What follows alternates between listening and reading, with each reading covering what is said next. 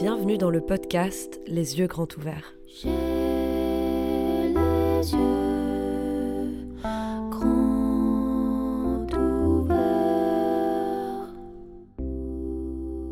Dans cet épisode d'introduction, on parle du GIEC, des scénarios climat mondiaux et des trajectoires futures qui en découlent. Bref, quelques chiffres clés à avoir en tête.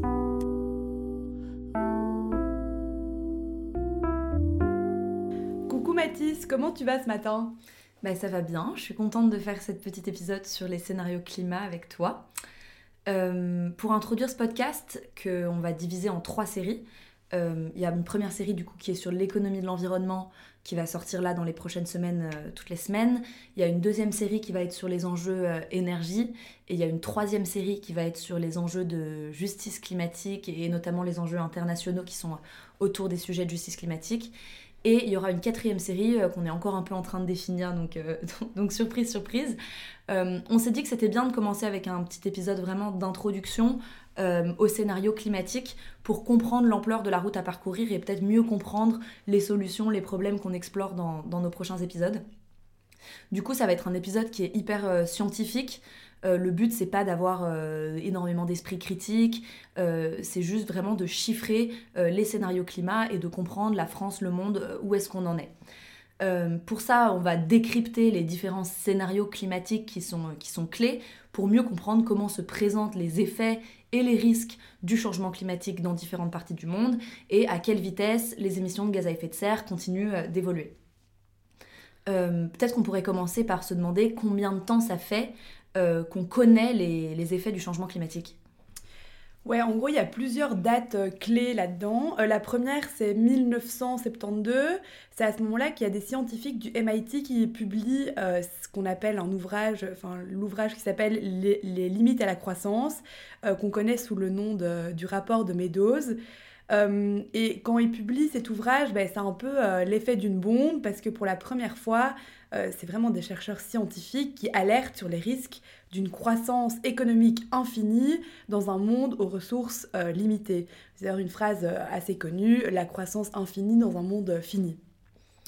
Sauf que bah, en 1972, on est en pleine années glorieuses, les 30 glorieuses, et du coup, bah, on n'a pas du tout envie de penser à un sujet comme le changement climatique. Euh, et en plus, dans cette période-là, on est en pleine croissance, plus de production, plus de consommation, plus de matériel, toujours plus de tout. Et du coup, bah, le rapport Meadows, il tombe complètement, il tombe complètement euh, aux oubliettes. Et c'est seulement euh, quelques années après qu'on s'intéresse à nouveau à ce rapport. Euh, mais bon, même si l'idée d'un monde euh, en post-croissance qui est plus sobre en ressources, euh, même si cette idée-là, elle fait quand même son chemin, les travaux de recherche sur ces thèmes-là, qui sont du coup pour sortir de la croissance, ils sont de plus en plus nombreux, mais ils restent encore minoritaires. Euh, mais on peut quand même voir euh, dans le contexte géopolitique aujourd'hui que ça amène parfois nos décideurs à se questionner euh, sur, notre dépendance aux énergies fossiles. Et le meilleur exemple aujourd'hui, bah, c'est évidemment la, guerre en Ukraine et la situation de l'Europe face, face au gaz russe. Donc ça, c'était le premier point. Euh, première date. Deuxième date, c'est en 1992. Il y a la conférence de l'ONU qu'on connaît sous le nom du sommet planétaire qui a lieu à Rio. Et euh, pendant cette conférence, on souligne la façon dont les différents facteurs sociaux, économiques et environnementaux sont tous interdépendants et comment ils évoluent ensemble. Et donc c'est la première fois depuis le rapport de Meadows que la scène internationale vraiment se réunit pour discuter de- des sujets environnementaux et pour euh, fixer quelques objectifs. Et cinq ans après, on fait le point. Euh, on se re-réunit en 1997 euh, et, c'est plus connu cette date-là sous le protocole de Kyoto. Et donc le but ici, c'est vraiment d'évaluer les avancées qu'on a faites par rapport euh, au sommet à Rio. Et c'est aussi la première fois pendant ce protocole que vraiment on met des objectifs pour réduire les émissions de gaz à effet de serre. Donc par exemple, c'est la première fois qu'on parle de la taxe carbone et, et par- par- parmi plein d'autres termes. Donc voilà, ça c'est vraiment les trois moments euh, clés avant les années 2000 où la scène internationale parle de l'écologie et du changement climatique euh, en général. Euh, et si on regarde après les années 2000, je pense que le, moment vraiment clé qu'on peut souligner, c'est la COP 21, euh, qui est organisée par l'ONU et qui a lieu en 2015. Et c'est vraiment c'est un, tournant dans la lutte contre le réchauffement climatique. C'est d'ailleurs pendant cette conférence que le fameux accord de Paris est ratifié. Euh, et cet accord, il demande à tous les pays signataires, donc euh, la majorité des pays du monde, de réduire leurs émissions de gaz à effet de serre, à effet de serre afin de ne afin de pas dépasser les plus 1,5 ou plus 2 degrés euh, d'ici 2100. Et en gros, on parle souvent de soit 1,5, soit 2 degrés. Euh, mais donc la différence est que donc l'accord de Paris, il dit que idéalement, il faudrait pas dépasser les plus 1,5 degrés d'ici 2100, mais que le maximum acceptable, c'est la limite des de plus 2 degrés. Ouais, exactement. Et, peut-être qu'on peut expliquer euh, brièvement qu'est-ce que ça veut dire plus 1,5 degré ou plus 2 degrés. Euh, en fait, quand on parle de plus 1,5 degré, c'est une moyenne mondiale de réchauffement par rapport à la période pré-industrielle. La période pré-industrielle, ça veut dire que c'est la période avant la révolution industrielle, constitue en gros en 1780 euh, en Angleterre et en Europe, euh, c'est plutôt en 1850 et 1900. Donc euh, disons avant la période pré-industrielle, c'est dans ces eaux-là. Parfois, quand, on parle de plus 1,5 degré, on se dit, c'est pas beaucoup en fait en soi, s'il fait 27 degrés ou 28 degrés et demi, qu'est-ce que ça va vraiment me changer? Euh, et en fait, il y, avait euh, quelqu'un pendant ma, fresque du climat qui m'avait fait une, métaphore que j'avais bien aimée, c'était, on pourrait comparer ça un peu à, notre température corporelle. En gros, de base, notre corps, euh, il est à 37 degrés. Quand on augmente de 1 degré on est à 38,5, on voit bah, qu'on change notre manière d'interagir, on a de la fièvre, etc. Et quand je reprends encore 2 euh, degrés, et ben d'un coup je suis à, je à 30, 39 euh, degrés et demi, et c'est à ce moment-là je suis vraiment malade. Pourquoi? Mais parce que je suis, un, je suis un écosystème vivant en fait. Et donc est-ce que je peux vivre à 39,5 degrés? Bah non pas trop. Et bah, c'est un peu la même chose pour la planète. Si l'atmosphère se réchauffe de 1,5 ou 2 degrés, plein d'éléments de la Terre seraient affectés de manière irréversible. Et si ça se réchauffe encore plus, c'est les écosystèmes profonds qui sont transformés et la manière dont l'écosystème interagit euh, avec, l'humain. Donc en gros, avec plus de 1,5 degrés euh, d'ici 2100, certains écosystèmes risquent de subir des changements qui sont profonds, voire irréversibles. Ça veut dire qu'on ne pourrait plus jamais revenir euh, sur les, conséquences qui auraient lieu. Par exemple, 490 euh, millions, euh, c'est le nombre de personnes qui seraient exposées à une pénurie d'eau si on était à 2 degrés supplémentaires. Ça veut dire 7% de la population mondiale. Donc ça, c'est juste pour se rendre compte de qu'est-ce que ça veut dire plus de degrés par rapport à la période pré-industrielle. Euh, et un autre exemple, c'est vraiment sur la, sur la question de quel changement serait irréversible, c'est que si on dépasse les plus de degrés, 100% des coraux euh, seraient menés à disparaître. On connaît l'importance des coraux euh, pour la biodiversité marine et donc euh, pour, bah, pour le bien-être de, l'océan, de notre écosystème, et on, en reparlera. mais en gros, le problème ici, c'est que les scénarios climatiques les plus probables, l'objectif de 1,5 degré, il est hors de portée et qu'on se dirige plutôt à l'échelle mondiale vers un scénario de 3 degrés, selon le GIEC. Ça veut par exemple dire qu'il y a des millions de personnes qui seront bah, sans eau et qu'on aurait par exemple la disparition de l'entièreté des coraux. Et ça, c'est irréversible. Pour comprendre l'évolution des émissions et des températures, les projections des scénarios climatiques qui sont produits par des instances scientifiques comme le GIEC, le GIEC c'est la principale base aujourd'hui de notre épisode, ils sont hyper utiles pour comprendre vraiment quel est le, quel est le problème en fait du dérèglement climatique et euh, quel est le lien avec les activités humaines et qu'est-ce que ça veut dire pour nos sociétés? Euh, du coup, je pense que ça serait bien qu'on s'attarde un petit peu sur, sur, cette notion de scénario climatique. Qu'est-ce que c'est et, ça vient d'où? En gros, un scénario climatique, euh, si on prend la définition qui a été donnée par le, GIEC récemment, là dans son sixième rapport, il dit qu'un scénario, un scénario climatique, c'est une représentation plausible et souvent simplifiée du climat futur. Et cette représentation, elle est basée sur un ensemble de relations climatologiques qui a été construit pour expliciter les conséquences potentielles du changement climatique d'origine anthropique, donc d'origine humaine. Euh, juste pour, pour, rappel, le GIEC, c'est l'abréviation du groupe euh, intergouvernemental d'experts sur l'évolution du climat et en gros, bah, depuis plus de 30 ans, le GIEC, a été créé en 1988. Euh, bah, le GIEC, il, évalue l'état des connaissances sur l'évolution du climat, euh, aussi bien que ses causes et ses impacts sur la société. Euh, et tous les rapports et donc la production scientifique que le GIEC fait, elle est au cœur des négociations internationales sur le climat, notamment pendant toutes les COP, etc. On réfère beaucoup euh, au GIEC. Euh, et donc, tous ces rapports, ils sont fondamentaux pour alerter les décideurs et, aussi la société civile sur ce que nous, en tant qu'individus, on peut faire. depuis que ça a été créé, le GIEC, ils ont publié six rapports en tout. Donc, à chaque période de temps, ils publient un nouveau rapport. Euh, euh, le dernier qui est sorti, c'est le sixième, euh, et il est sorti en 2021.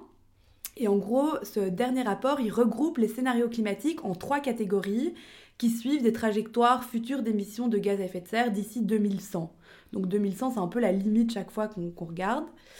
et donc c'est important de noter que dans tous les cas, en fait, euh, dans ce dernier euh, rapport, le sixième rapport, le GIEC prévoit euh, qu'un réchauffement de l'ordre de 1,5 degré, ça devrait être atteint aux alentours déjà de 2030, alors que les accords de Paris, ça disait 2100. Donc, donc voilà, ça c'est déjà pour commencer. Ok, donc si on regarde les trois catégories. La première catégorie, qu'on considère un peu comme la pire catégorie, elle regroupe les pires scénarios où les émissions de gaz à effet de serre, en fait, ils restent hyper élevés et euh, où il n'y a pas du tout de coordination internationale. Euh, donc dans cette catégorie-là, euh, on utilise à fond les énergies fossiles et ça reste au centre de notre utilisation d'énergie primaire. Donc en gros, ça veut dire que la quantité de CO2 dans l'atmosphère, elle, ne se stabilise pas d'ici 2100. Et donc, dans cette situation-là, on s'oriente vers un réchauffement qui est supérieur à 3 ou à 4 degrés d'ici 2100 et qui continuera d'augmenter dans, le 22e siècle. Donc ça, c'est la première catégorie qui est la pire catégorie. Deuxième catégorie, c'est euh, la catégorie qui est considérée comme la meilleure catégorie, euh, avec deux scénarios où les émissions de gaz à effet de serre sont les plus faibles. Donc en gros, pour atteindre cette situation où euh, on n'a plus trop d'émissions, c'est le GIEC dit que là, on aura une coordination internationale qui sera renforcée. Et cette coopération internationale-là, elle permettra donc de réduire les émissions mondiales de CO2. Euh, le, but, le but primaire dans cette catégorie, c'est euh, qu'on atteigne la neutralité carbone entre 2050 et 2070. Euh, juste petit point, la neutralité carbone, en fait, ça implique un équilibre entre les émissions de carbone, donc le CO2, et l'absorption de ce CO2-là. Ok. Euh, donc voilà, dans cette catégorie, on, conserve l'espoir euh, de, la stabilisation du réchauffement en dessous des 2 degrés d'ici 2100 euh, et même 1,5 dans le meilleur des cas. Et donc voilà, ça, donc ça c'était les deux catégories, donc les meilleures catégories et la, meilleure catégorie et la pire catégorie. Et entre ces deux représentations du futur, donc les, pires et les meilleurs. Il y a aussi le scénario intermédiaire qui suppose que euh, les engagements qui ont été pris par les différents pays dans le cadre de l'accord de Paris sont tenus, mais qu'on ne va pas plus loin. Donc les émissions mondiales de CO2, elles continuent de progresser entre 2020 et 2030, mais après, elles se stabilisent et après 2050, ça décline. Sauf qu'on s'est quand même rendu compte que en fait, ces engagements qui ont été pris pendant l'accord de Paris, ils sont complètement insuffisants en fait pour stabiliser le stock de CO2 dans l'atmosphère. Et donc, même dans ce, dans scénario-ci, le GIEC, il anticipe un réchauffement qui est un peu en dessous de 3 degrés d'ici 2100, mais donc on est bien loin des 1,5 degrés euh, de l'accord de Paris. Euh, et d'après les experts du GIEC, c'est ce scénario-là donc ce scénario du milieu qui est euh, le plus en accord avec la situation actuelle mondiale et les engagements climatiques qui ont été pris par les grands pays, euh, surtout les grands pays émetteurs pour les prochaines années. Donc euh, voilà, donc on a ces trois catégories-là et de ces trois catégories en découlent cinq scénarios différents. Ok, et, et, si on veut avoir un peu les chiffres en tête, au niveau mondial, on se dirige vers quel, vers quel scénario et puis qu'est-ce que ça veut dire? Ok, attention ici, pas mal de chiffres en un coup. Euh, mais donc, euh, le sixième rapport du GIEC, celui dont je parlais plus tôt, qui est sorti en 2021, euh, il nous dit que pour limiter le réchauffement climatique à 1,5 degré d'ici 2100, il nous reste plus que 400, tonnes, 400 gigatonnes de CO2 qu'on peut émettre. Alors que entre 1900, 1850 et 2020, on a émis 2430 tonnes, gigatonnes pardon, de CO2. Donc, euh, ça fait beaucoup de chiffres, mais on peut imaginer un peu comme, euh, comme un seau. Et donc depuis 1850, ce seau, on le remplit à fond, on le remplit à fond d'émissions de CO2. Et là, il est déjà quasi rempli à trois quarts, si pas plus. Donc il nous reste seulement une toute petite marge de manœuvre qu'on peut euh, utiliser si on veut atteindre les objectifs euh, d'1,5 degré. Donc ça, c'est un peu pour visualiser. Et il y, a, un rapport qui est sorti qui s'appelle le Emission Gap Report, ça sort chaque année, et en gros ça met en lumière l'écart qu'il y a entre le pourcentage d'émissions qu'on devrait réduire pour arriver au 1,5 degré et les ambitions politiques actuelles en place. Et donc en gros, avec les politiques actuelles qu'on a, que les pays ont mis en place, euh, on imagine plutôt une hausse des températures de 2,8 degrés d'ici 2100. Ça, on parle du monde. Donc on est, il y, a, un écart entre euh, ce qu'il faudrait faire et ce qu'on a prévu de faire avec les politiques qu'on a mis en place.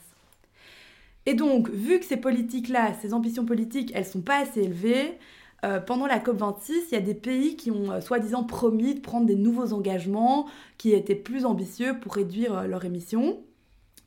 Mais selon, il y a une instance de recherche qui s'appelle Climate Action Tracker et cette, cette instance de recherche-là, elle dit qu'en fait, même avec ces nouvelles promesses qui sont plus ambitieuses, c'est toujours pas en accord avec les limites des 1,5 degrés.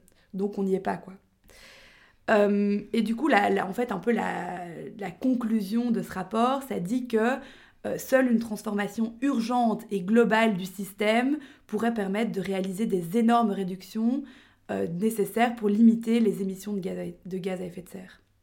Et aussi, juste, voilà, donc pour, un, pour un autre petit chiffre, l'ONU, elle, elle nous dit qu'on aura probablement déjà atteint les 1,5 degrés d'ici 2026. Donc dans, dans 4 ans, quoi, dans 3 ans. Et euh, ouais, et, et, en fait, pour répondre à ces problématiques-là, même si pour l'instant on est vraiment sur les scénarios euh, euh, chiffrés, le, rapport du GIEC dessine un peu les grandes lignes des solutions qui sont envisageables ou qu'on devrait mettre en place pour rester dans les lignes des accords de Paris. là, je peux, je peux faire un espèce de petit résumé de quels sont les grands axes des solutions, mais le premier, euh, c'est d'avoir un vrai axe de politique publique qui est autour de la sobriété. Donc ça, c'est vraiment demandé par le GIEC. Euh, plutôt que sur des solutions technologiques qui sont euh, jugées par le GIEC, encore une fois, comme un peu trop spéculatives. donc, une politique publique de sobriété. Deuxièmement, bien sûr, il faut arrêter au maximum les énergies fossiles. C'est facile à dire, pas facile à faire, évidemment. L'Agence internationale de l'énergie, elle dit qu'il faut laisser toutes les énergies fossiles dans le, dans le sol à partir de maintenant. Évidemment, il s'agit de, questionner euh, quelle est la stratégie hein, pour laisser ces énergies dans le sol, euh, comment est-ce qu'on transitionne. Mais bon, voilà, en gros. Le troisième gros axe, il est évidemment sur l'agriculture. Euh, l'agriculture qui est un des secteurs en gros les plus émetteurs et en France et dans le monde. pour limiter les émissions du secteur de l'agriculture, ça va être bah, diversifier les cultures au lieu de rester dans des monocultures, réduire les engrais de synthèse, etc. Quatrième grand axe, on doit adapter notre alimentation. Donc, par exemple, moins de viande, plus local, plus végétal, etc. Cinquième grand axe, euh, c'est les transports. Les transports aussi, c'est un secteur qui est ultra émetteur, et au niveau mondial et au niveau français.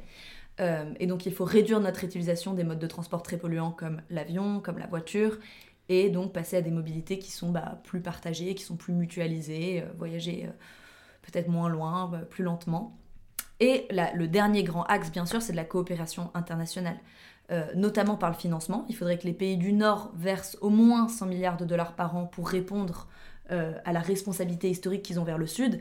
Et on sait euh, que souvent, il y a des belles promesses qui sont faites pour aider les pays du Sud à s'adapter au réchauffement climatique dont ils ne sont pas responsables historiquement et euh, rarement ces fonds sont, réellement, sont réellement versés. On en reparlera dans la série 3 vraiment sur le, rapport de financement entre les pays du Nord et les pays du Sud et les inégalités carbone qui vont avec.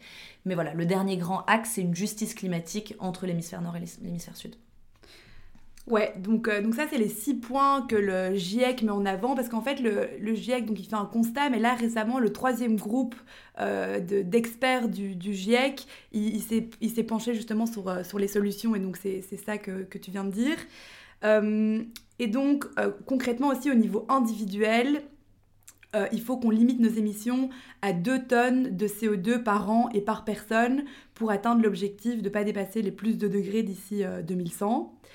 Euh, et pour information, le français moyen, maintenant, il est plutôt à 9 tonnes par an. Donc euh, il faudrait qu'on réduise quand même nos émissions drastiquement pour arriver à, cet objectif des 2 tonnes. Donc, si on arrive à mettre en place, aussi bien au niveau politique qu'au niveau individuel, tout ce qu'on a mentionné plus tôt, on pourrait espérer limiter le réchauffement euh, au maximum, mais clairement, quand on regarde un peu euh, toutes les politiques euh, mises en place aujourd'hui, on y est, on, sait pas dans ces directions-là qu'on se dirige, quoi. Mais du coup, pourquoi est-ce qu'on utilise ces, ces, scénarios climatiques? Qu'est-ce qui nous permettent de faire? Alors, il y a, en gros, y a, on pourrait dire qu'il y a une espèce de trois, trois utilisations pour ces scénarios climatiques. Le premier, c'est que en fait, les scénarios, ils permettent d'évaluer les risques physiques potentiels qui sont liés à un changement climatique. Donc, par exemple, c'est quoi la probabilité que j'ai une inondation en France si je prends 1,5, 2 ou 3 degrés? Euh, donc voilà, c'est pour un peu savoir quelle est la probabilité euh, d'avoir une inondation.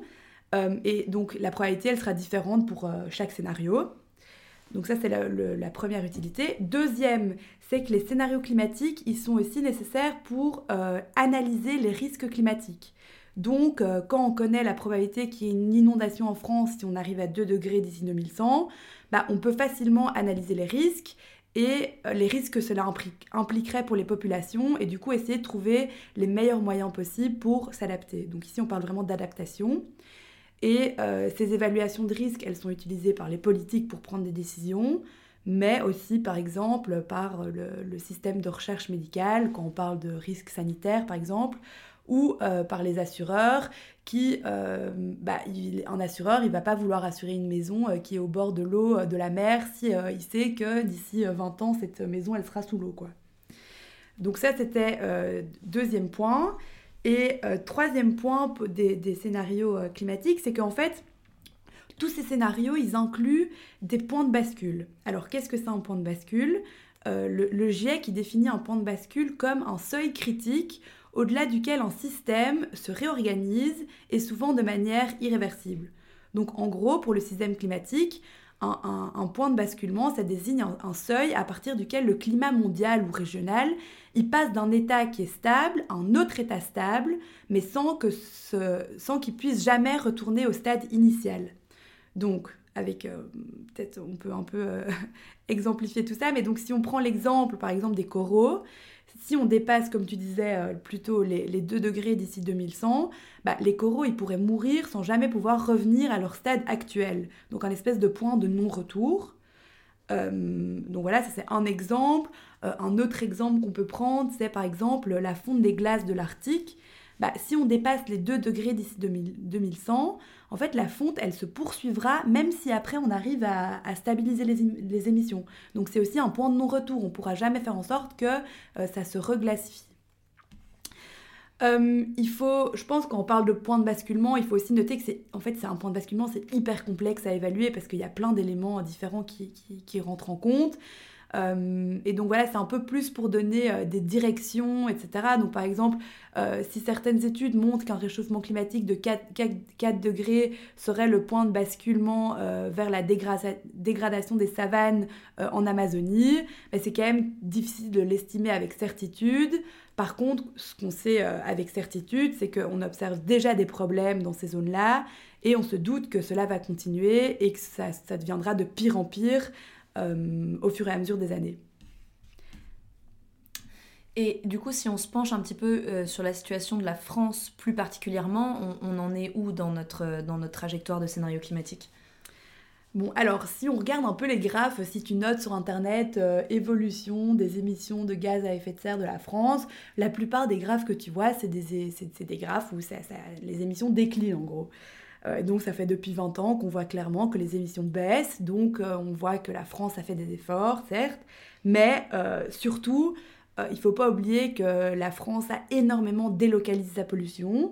Donc en gros, elle produit plein de choses ailleurs qu'en France, donc principalement en Chine. Et après, elle importe ça, donc c'est pas noté dans ses émissions, mais bon, en fait, elle a quand même émis, mais autre part. Et clairement, les experts français, ils le disent, la trajectoire française actuelle de réduction d'émissions de gaz à effet de serre, elle n'est pas suffisante pour atteindre les objectifs de l'accord de Paris. Oui, et d'ailleurs, c'est parce que euh, la réduction d'émissions de gaz à effet de serre est pas suffisante pour répondre aux attentes des accords de Paris qu'aujourd'hui il y a des ONG qui portent le gouvernement français euh, en, justice. Ouais.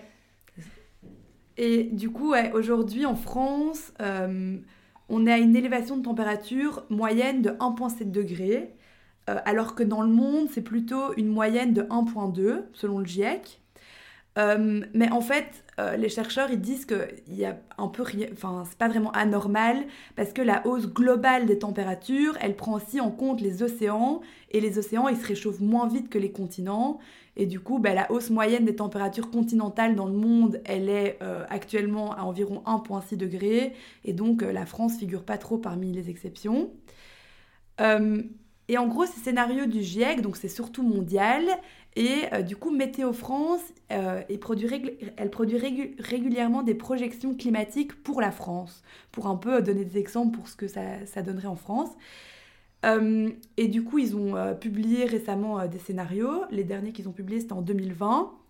Et donc, eux, ils disent, Météo France, il dit que en France, on arrivera à plus 3,9 degrés d'ici 2100 selon le scénario intermédiaire, alors que mondialement, on est plutôt sur des projections à plus de 2,8.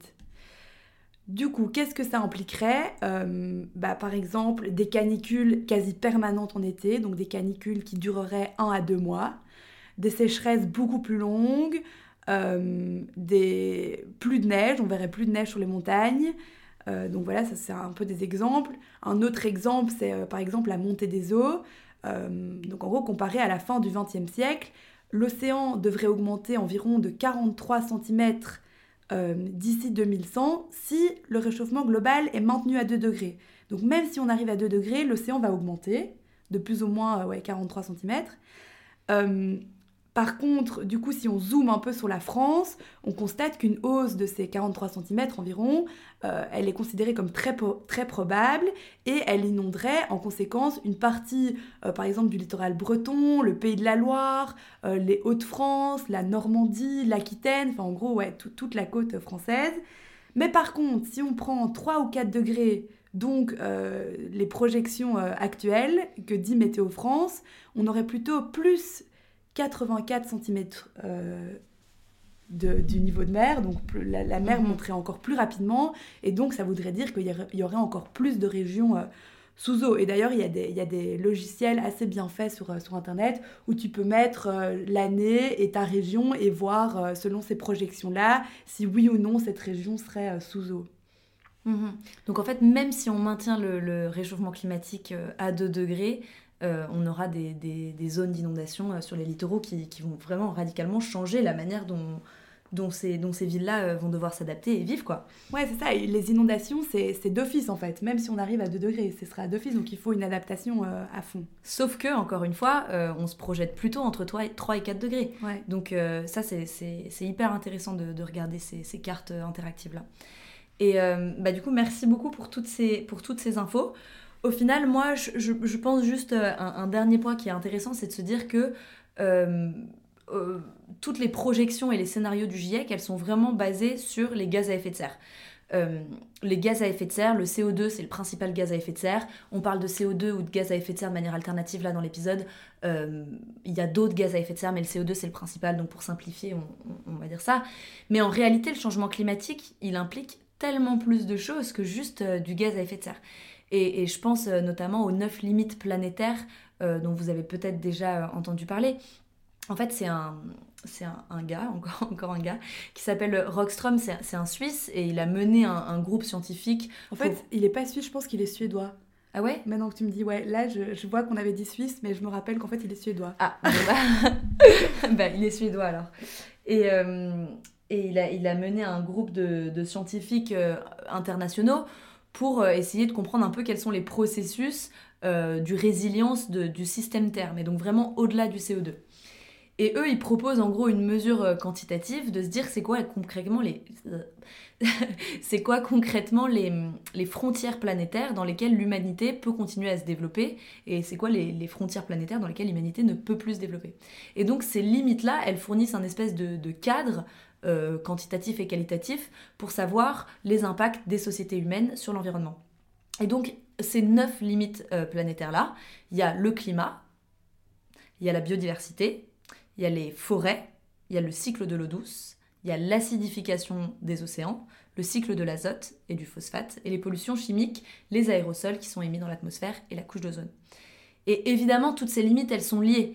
Donc, euh, dans cet épisode, on va surtout parler de, climat et donc de CO2, mais on, essaiera quand même, au fur et à mesure euh, des autres épisodes, d'évoquer les limites quand c'est nécessaire pour vous donner un peu une vie plus globale et, essayer de, prendre en compte le fait que euh, bah, cette, immense transition, elle n'est pas que du CO2, elle est aussi avec énormément d'autres limites planétaires. Dans le monde, il y a déjà 6 des 9 limites planétaires qui ont été franchies. Euh, pas rentrer dans les détails, mais voilà. Et, euh, mais, on vous conseillera deux ou trois bons articles à lire si vous intéresse pour vous plonger un petit peu sur concrètement l'importance de ces limites planétaires et pourquoi est-ce qu'il faut aller au-delà du CO2 quand on réfléchit euh, à, la transition. Ouais, la, dernière limite planétaire là, qui, qui a été dépassée, c'était en mai 2022, donc il n'y a, a, pas très longtemps. Donc voilà, en fait, comment va fonctionner ce podcast C'est que ben, on vous racontera plein de choses euh, dans chaque épisode, et après chaque épisode, on postera un peu les chiffres clés, quelques graphes euh, pour mieux comprendre l'épisode. Et à la fin, il y aura aussi euh, des vidéos, des articles, des livres ou des autres podcasts qu'on a bien aimés sur ces sujets-là et qu'on vous conseillera aussi si ça vous intéresse d'aller plus loin. Euh, et voilà, donc dernière chose que j'aimerais ajouter dans cet épisode, c'est euh, un atelier que je trouve hyper cool qui s'appelle euh, la fresque du climat. D'ailleurs, Mathis et moi, on est toutes les deux fresqueuses pour, pour cet atelier. ça dure trois heures cet atelier et en gros, ça enseigne aux gens la science, vraiment la science du changement climatique. C'est hyper ludique euh, comme, euh, c'est hyper ludique comme, euh, comme moment. C'est un moment sympa et c'est surtout hyper utile pour vraiment apprendre les chiffres clés, les graphes, etc. Et d'ailleurs, toutes les informations de la fresque du climat, elles viennent tout droit du GIEC. Donc c'est vraiment scientifiquement irréfutable ce qui est dit dans cette fresque. Et c'est ça qui est pas mal aussi parce que ça rassemble plein de gens, des gens qui sont d'accord, des gens qui sont pas d'accord. Là, juste, ils sont tous obligés d'être d'accord parce que c'est des chiffres qui ont été prouvés scientifiquement. Euh, je vous mettrai aussi le lien euh, sur, euh, sur le post Instagram si vous êtes intéressé de vous inscrire à, un atelier. Donc voilà pour cet petit épisode. merci d'avoir écouté et vous pouvez tout de suite aller écouter le premier épisode qui se plonge dans l'économie et l'environnement. merci beaucoup et bah, merci d'avoir écouté tous ces chiffres. C'était peut-être un peu intense, mais c'est important.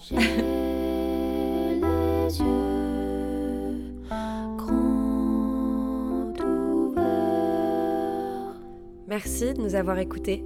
Pour retrouver les graphes, définitions, concepts qui ont été mentionnés dans l'épisode, vous pouvez suivre notre page Instagram les yeux grands ouverts du bas du bas. N'hésitez pas à nous contacter si vous avez des questions et à vous abonner pour suivre nos prochains épisodes. À plus.